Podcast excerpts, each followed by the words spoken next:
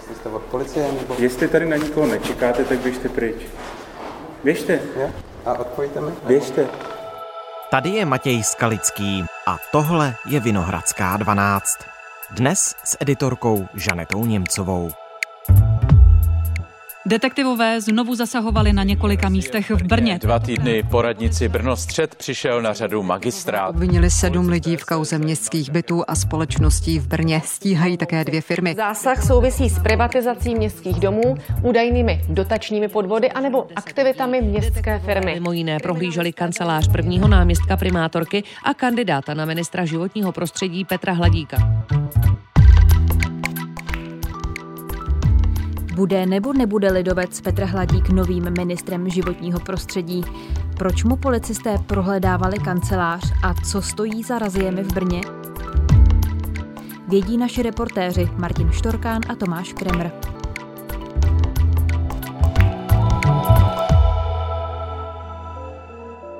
Dnes je středa, 20. října. Dobrý den, Martine. Dobrý den. A do Brna zdravím i Tomáše. Dobrý den. Hezký den. Co stojí za těmi aktuálními policejními raziemi v Brně? Já jsem pochopila, že to má dvě větve, tak můžeme je prosím představit a vysvětlit, o co jde? Ano, tak jde o zásah z úterý 18. října. My jsme zjistili, že policisté prověřovali zejména aktivity podnikatele Michala Horkého. Toho podle našich zdrojů policisté označují za hlavu šestičlené organizované zločinecké skupiny, která chtěla ovládnout městskou společnost Pískovna Černovice, která patří konkrétně městské části Černovice. K tomu je ale v kauze podle našich informací ještě právě ta zmíněná druhá větev. A ta je jaká? Opět se týká Michala Horkého a dalších čtyř lidí. Společně měli vytvořit skupinu, která údajně za využití podvodu a uplácení v privatizaci získala, následně se ziskem prodala bytové domy a byty. V tomto případě se policie zabývala radnicí Brno Sever a zasahovala na jejím bytovém odboru. My v té aktuální kauze víme, že policie stíhá sedm lidí a dvě firmy, zatím ale nevíme, kdo konkrétně je obviněný. Podle našich zdrojů jde hlavně o brněnského podnikatele a provozovatele taxislužby Michala Horkého, který měl podle detektivů řídit dvě organizované skupiny. Já se doptám na pana Horkého a tu skupinu kolem něj, kdo to vlastně je, co jsou ti lidé zač, kde se vzali? Podle zdrojů obeznámených s vyšetřováním měla jedna z nich operovat okolo zmíněné pískovny a měla původně tři členy. Kromě Horkého ještě právníka Radovana Novotného a Petra Flimela. O další tři členy se rozšířila až později, a to o Josefa Krutílka, Martina Bednáře a Jiřího Krejčího. O těch ale zatím podrobnosti nevíme. Novotný je podle serveru novinky.cz bývalým tajemníkem Brna Střed. Už dříve jej policisté stíhali za korupci a Flimel je podle obchodního rejstříku jednatelem společnosti Inkček. Plán organizované skupiny byl původně takový, že pískovnu nejprve získá do ekonomického pronájmu s předkupním právem, a to pomocí zmanipulovaného výběrového řízení. S tím měl podle detektivů pomoci z pozice místo starosty městské části Brno Žabovřesky Filip Leder, což je vlivný člen místní KDU ČSL. Leder se s údajným šéfem skupiny Horkým několik let zná. Zastupoval ho jako právník u soudu ve sporu s Jihomoravským krajem o pozemek pod brněnským letištěm, které kraji patří. My jsme s Lederem v úterý večer mluvili a nechtěl říct, jestli se aktuální zátah Horkého týká. Řekl jen, že policisté prohledávali jeho kancelář a zajímali se o jednoho z jeho klientů. V kanceláři v souvislosti s jedním mým klientem. Ano, je to pravda. Je to pravda. A to bylo s klientem panem Horkým? To vám nemůžu potvrdit ani vyvrátit, aniž to jsem vázán povinnosti mlčenlivosti. Požádám o vydání nějakých listin, které vůbec um, nemám k dispozici, takže ty se jim samozřejmě dát nemohl. Podle detektivů ale z toho původního plánu, jak pískovnu získat, sešlo. S tím, že Horký vymyslel jiný postup. Do pískovny investuje jedna ze společností, které ovládal a za to bude chtít majetkový podíl. Současně s tím chtěla zločinecká skupina snižovat ekonomický zisk pískovny, a to pomocí zmíněné společnosti Inkček, která uzavře s pískovnou nevýhodnou rámcovou smlouvu, která bude v podstatě nevypověditelná. Tím se sníží její tržní hodnota jakožto městské firmy a Horkého skupina pak pískovnu ovládne. A víte, proč se zaměřili zrovna na pískovnu? Pískovna je dlouhodobě firmou, která patří městské části Brno Černovice, což je v Brně docela anomálí, protože většinu městských firm má pod sebou město, řekněme magistrát, ale toto byl jeden konkrétní případ, nebo je jeden konkrétní případ, kdy jde o firmu městské části. Takže by možná bylo jednoduché ji získat. Bylo to možné, on se i magistrát a vedení města Brna v tom minulém volebním období zabýval možností, jestli by do pískovny nemohlo město jako takové nějak vstoupit, anebo ji získat a dostat ji na úroveň třeba dopravního podniku nebo tepláren. Nakonec eh, se spokojili politici jenom s tím, že tam poslali do dozorčí rady magistrátní úředníky, ale k tomu možnému převzetí pískovny mohlo směřovat eh, politické dění na radnici v Brně Černovicích, kdy v roce 2021 eh, došlo ke změně koalice a poté se do čela pískovny dostal eh, místo starosta městské části Jiří Hasoň z KDU ČSL a zastupitel Jiří Novotný z ČSSD. Hasoň do funkce jednatele pískovny nastoupil nově a Novotný už pískovnu, která slouží i jako skládka odpadu, vedl eh, dříve a my eh, podle našich zdrojů víme, že o oba se policie zajímá. V úterý byla, byla policejní auta jak před Hasoňovým domem, tak přímo na radnici v Černovicích. Policejní detektivové obvinili sedm lidí v kauze městských bytů a společností v Brně. Stíhají také dvě firmy. Podezírá je z účasti na organizované zločinecké skupině a dalších trestných činů. Případ souvisí s privatizací domů, činností městské firmy a údajnými dotačními podvody. Policisté dokončili prohlídky jak domovních, tak i ostatních prostor a pozemků. Detektivové zasahovali... Kde všude v posledních dnech tedy policie zasahovala?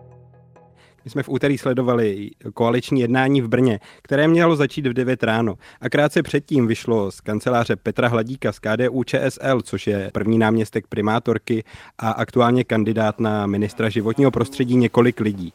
Jeden z nich se představil jako policista. Čekáte tady na nikoho? Ne. Tak běžte pryč. Jenom jestli jste od policie? Nebo... Jestli tady na nikoho nečekáte, tak běžte pryč. Běžte. Jo? A odpojíte mi? Běžte. Tamhle si můžete za kolegy. Dobrý den. Dobrý den, policie České republiky. Vy jste od policie, tak? My jsme od policie, já tam tady prokážu. A mluvčí magistrátu nám následně potvrdil, že kriminalisté prohledávali právě Hladíkovu kancelář. Kromě toho ale byli třeba také na bytovém odboru Brno Sever, na radnici v Černovicích, přímo v té zmíněné pískovně, nebo u eh, minimálně jednoho z jejich jednatelů. Hmm. A když eh, jste byli u toho, když mm, policisté vycházeli z Hladíkovy kanceláře, viděli jste také, co si odnášeli, co je zajímalo? To jsme neviděli, oni nás tam vůbec nechtěli pustit. Já jsem se policistů ptal, co tam konkrétně dělají. Oni mi jen řekli, že tam provádí úkony trestního řízení. Víc mi k tomu ale neřekli a potom už tam novináře vůbec nepustili. Stáli tam dva policisté, kteří to hlídali a nepouštěli tam lidi pomalu ani na toaletu. Lidovec Petr Hladík, v současnosti tedy první náměstek brněnské primátorky, je aktuálně ale i kandidátem na ministra životního prostředí. On už se jim měl stát loni, ale nabídku odmítl kvůli rodině a zůstal v komunální politice. Zatím nevíme o tom, že by byl mezi stíhanými, není ani obviněn a nevíme, jestli do toho vůbec byl nějak zapletený. Ale e, zajímalo by mě, jak moc to i přesto může zkomplikovat jeho cestu do vlády. Jak si říkala, eh, on mezi obviněnými pravděpodobně není, nebo to alespoň uvedl na svém Twitteru. Jeho kandidaturu na křeslo ministra životního prostředí probere ve čtvrtek široké vedení KDU ČSL. Petr Hladík zároveň má i čas se seznámit s informacemi, které dostali v písemné podobě, tak aby nám je ve čtvrtek mohl říct eh, nějaký ucelnější pohled na tu situaci. Šéf strany a vicepremiér Marian Jurečka k tomu v úterý uvedl, že požádal kancelář Pražského hradu o zrušení čtvrtečního setkání Hladíka s prezidentem Milošem Zemanem. A prezident při návštěvě v Ústeckém kraji novinářům řekl, že jeho žádosti vyhoví.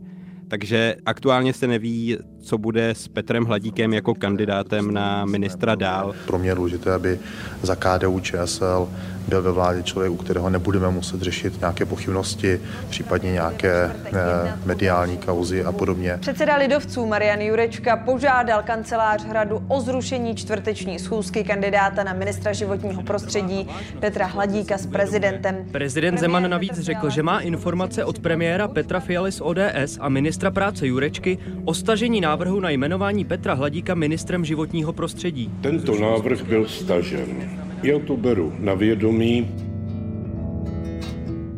Premiér Petr Fiala si chce na komentář k té aktuální situaci nechat několik dní, aby mohl analyzovat ty dostupné informace a počká právě i na výsledek zmíněného čtvrtečního lidoveckého jednání. Podle opoziční SPD by se zatím Hladík stát novým ministrem neměl. Ještě nikdo nebyl obviněn, ale nicméně určitě by s jmenováním pana Hladíka jako ministra měla vláda počkat do doby, než se to objasní a uvidíme, co z toho bude.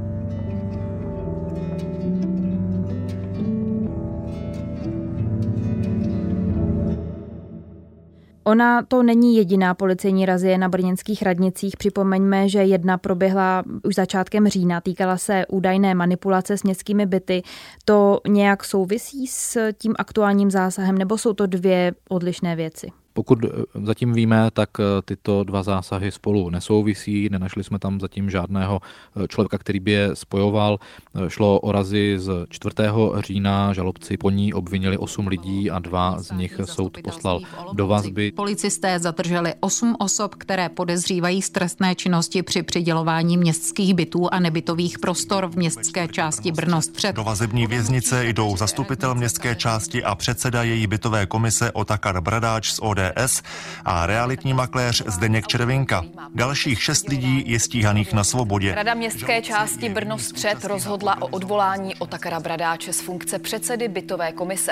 Je to reakce na kauzu údajné manipulace z byty na radnici, ve které je... Týkalo se to tedy údajného kšeftování s městskými byty ve čtvrti Brno Střed, což měl jako hlava zločinecké skupiny organizovat Otakar Bradáč, člen ODS, zastupitel městské části a předseda její bytové komise, který spolupracoval i s dalším obviněným úředníkem zprávy nemovitostí Brna středu a s realitními makléři.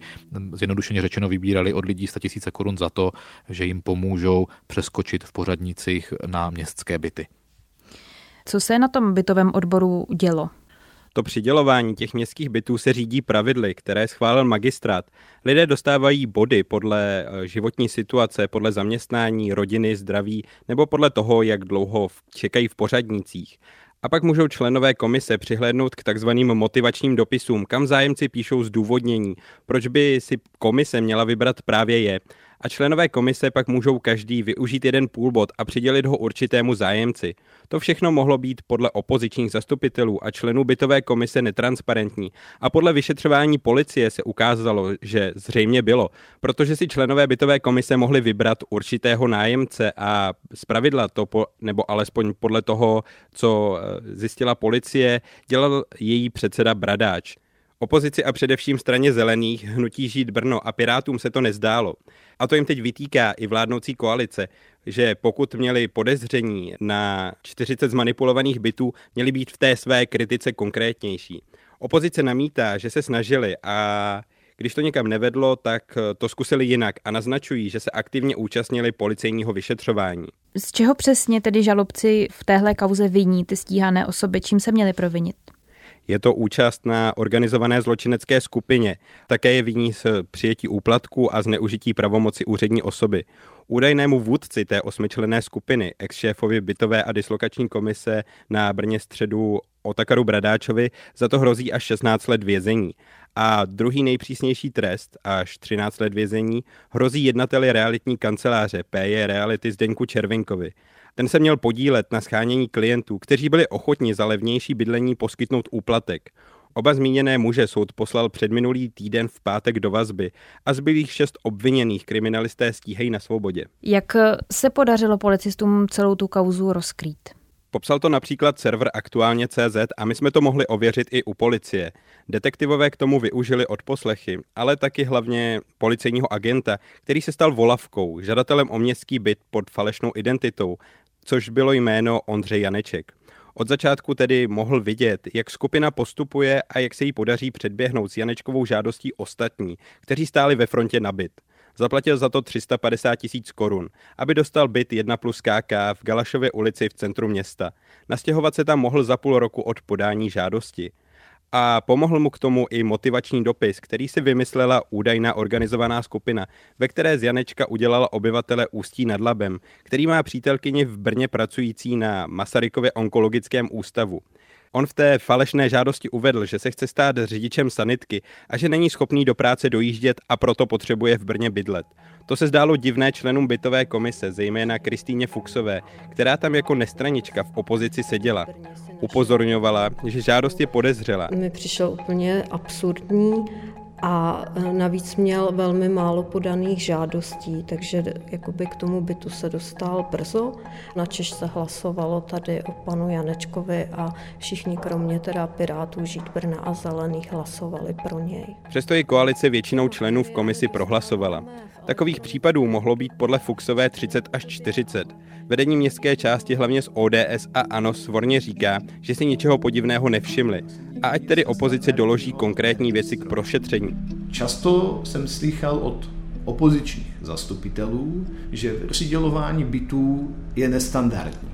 Ale nikdy mi někdo nedokázal vysvětlit, vlastně nestandardní v čem? Paní předsedkyně kontrolního výboru upozorňovala, ale ona měla konat. Ona jako předsedkyně kontrolního výboru si měla nechat dát pověření zastupitelstva městské části a měla to nechat prověřit, měla to eventuálně nahlásit na policii. My v tuto chvíli víme, že policie zmapovala 8 případů machinace zbyty i nebytovými prostory pro firmy nebo obchody.